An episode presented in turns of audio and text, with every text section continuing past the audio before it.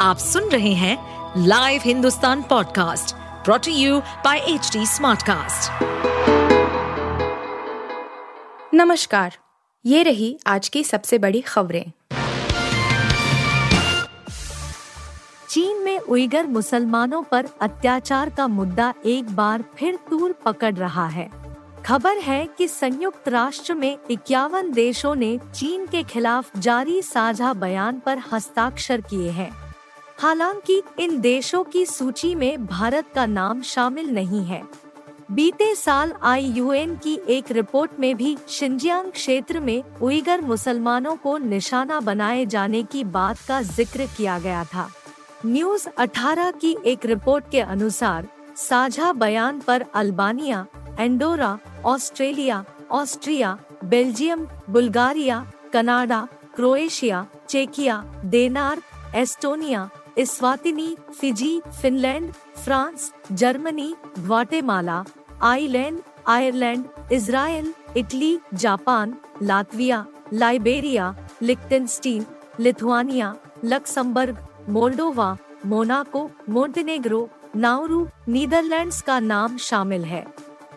इनके अलावा North Macedonia, New Zealand, Norway, Palau, Paraguay Poland, Portugal, Republic of Marshall Islands, Romania, San Marino, Slovakia, Slovenia, Spain, Sweden, Switzerland, Tuvalu, Ukraine, America और Britain ने भी संयुक्त राष्ट्र महासभा, उंग, की तीसरी समिति में बयान पर हस्ताक्षर किए हैं।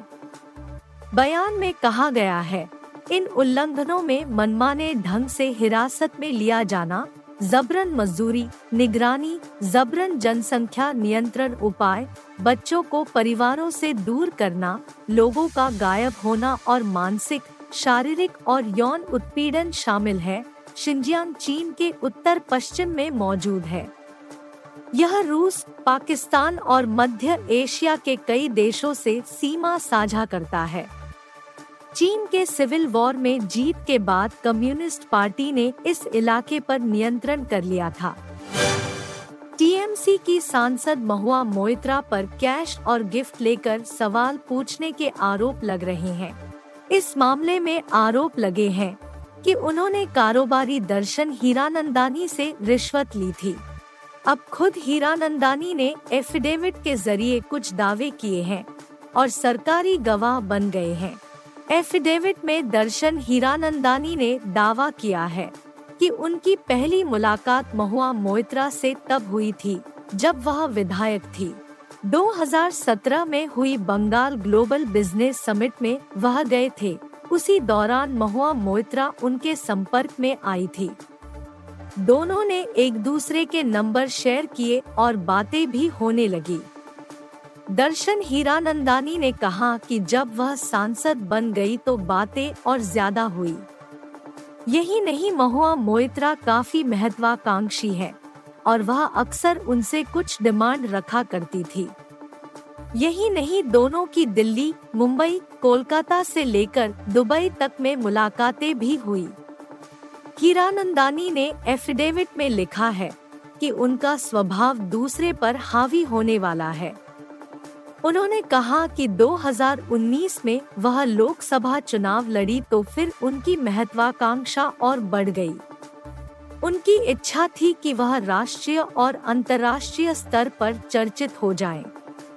हीरानंदानी ने कहा कि उन्होंने कई बार महुआ मोइत्रा और उनके करीबियों की मेहमान नवाजी की थी इससे आगे अपने एफिडेविट में हीरानंदानी ने लिखा महुआ मोइत्रा को उनके सलाहकारों और ने बताया था कि यदि वह तुरंत नाम कमाना चाहती है तो पीएम मोदी पर निजी हमले करे।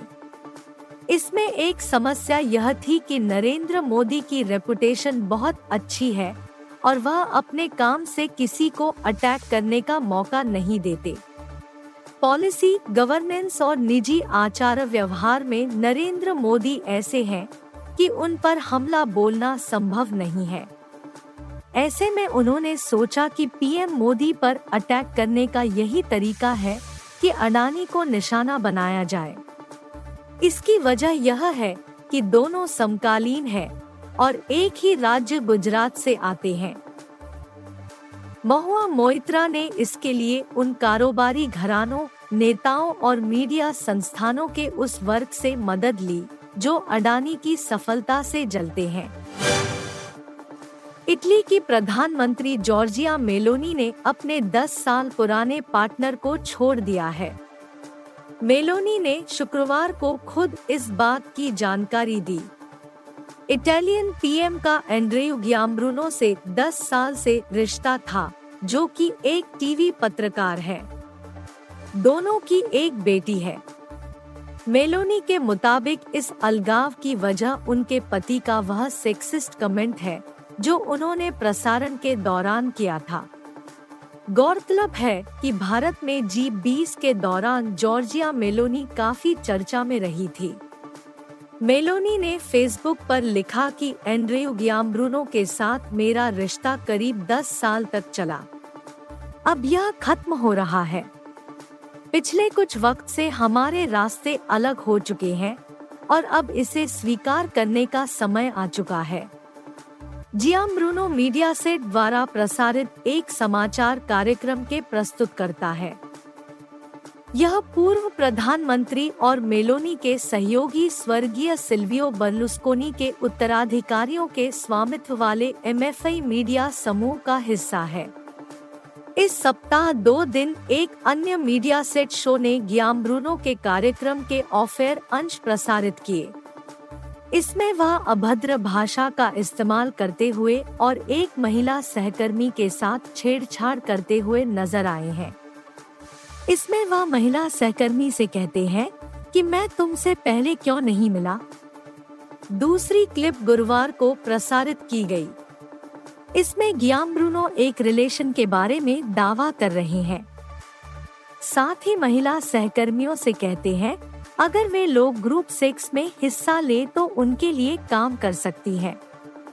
गौरतलब है कि सामूहिक बलात्कार के एक मामले के बाद पीड़िता को दोषी ठहराने वाली टिप्पणी के लिए अगस्त में ग्याम ब्रूनो की पहले ही काफ़ी आलोचना हो चुकी है उन्होंने अपने कार्यक्रम के दौरान कहा कि अगर आप डांस करते हैं तो आपको नशे में होने का पूरा अधिकार है। किसी भी तरह की गलतफहमी और कोई समस्या नहीं होनी चाहिए।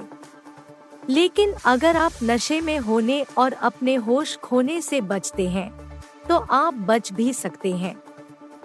मेलोनी ने उस एपिसोड के बाद कहा था कि उसे उसके साथी द्वारा की गई टिप्पणियों के लिए जज नहीं किया जाना चाहिए। साथ ही भविष्य में वह उसके व्यवहार के बारे में सवालों का जवाब नहीं देगी। गुजरात में पाकिस्तान का एक जासूस पकड़ा गया है। पाकिस्तान से आकर भारतीय बन चुका यह शख्स सैनिकों से जुड़ी संवेदनशील जानकारियाँ पाकिस्तान भेज रहा था। अब गुजरात एटीएस ने उसे गिरफ़्तार कर लिया है। लाभ शंकर माहेश्वरी नाम का आरोपी पाकिस्तानी आनंद ज़िले के तारापुर में रह रहा था।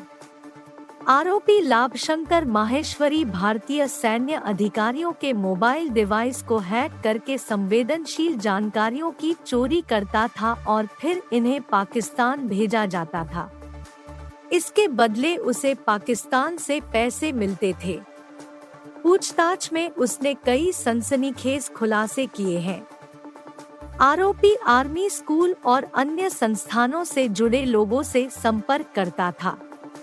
इसके बाद उनके फ़ोन में मालवेयर, एक प्रकार का वायरस, भेजकर डेटा चोरी कर लेता था। एसपी ओम प्रकाश जाट ने कहा गुजरात एटीएस को मिलिट्री इंटेलिजेंस से इनपुट मिला था कि एक पाकिस्तानी सैनिक या पाकिस्तानी एजेंट भारतीय सिम कार्ड पर व्हाट्सएप इस्तेमाल कर रहा है। वह रिमोट एक्सेस ट्रोजन, राट, भेजकर मोबाइल से संवेदनशील जानकारी चुराता है। सिम कार्ड जामनगर के किसी मोहम्मद सकलैन ताहिम के नाम से जारी किया गया था। इसे असगर हाजी भाई से जुड़े फ़ोन में एक्टिवेट किया गया था। एसपी ने बताया कि सिम को एक्टिव करने के बाद पाकिस्तानी दूतावास से जुड़े एक व्यक्ति के निर्देश पर इसे आनंद के तारापुर में लाभ शंकर माहेश्वरी नाम के व्यक्ति को भेजा गया था। लाभ शंकर पाकिस्तानी नागरिक था जो 1999 में भारत आया था और भारतीय नागरिकता हासिल कर ली थी। उसके रिश्तेदार और परिवार के लोग अब भी पाकिस्तान में हैं।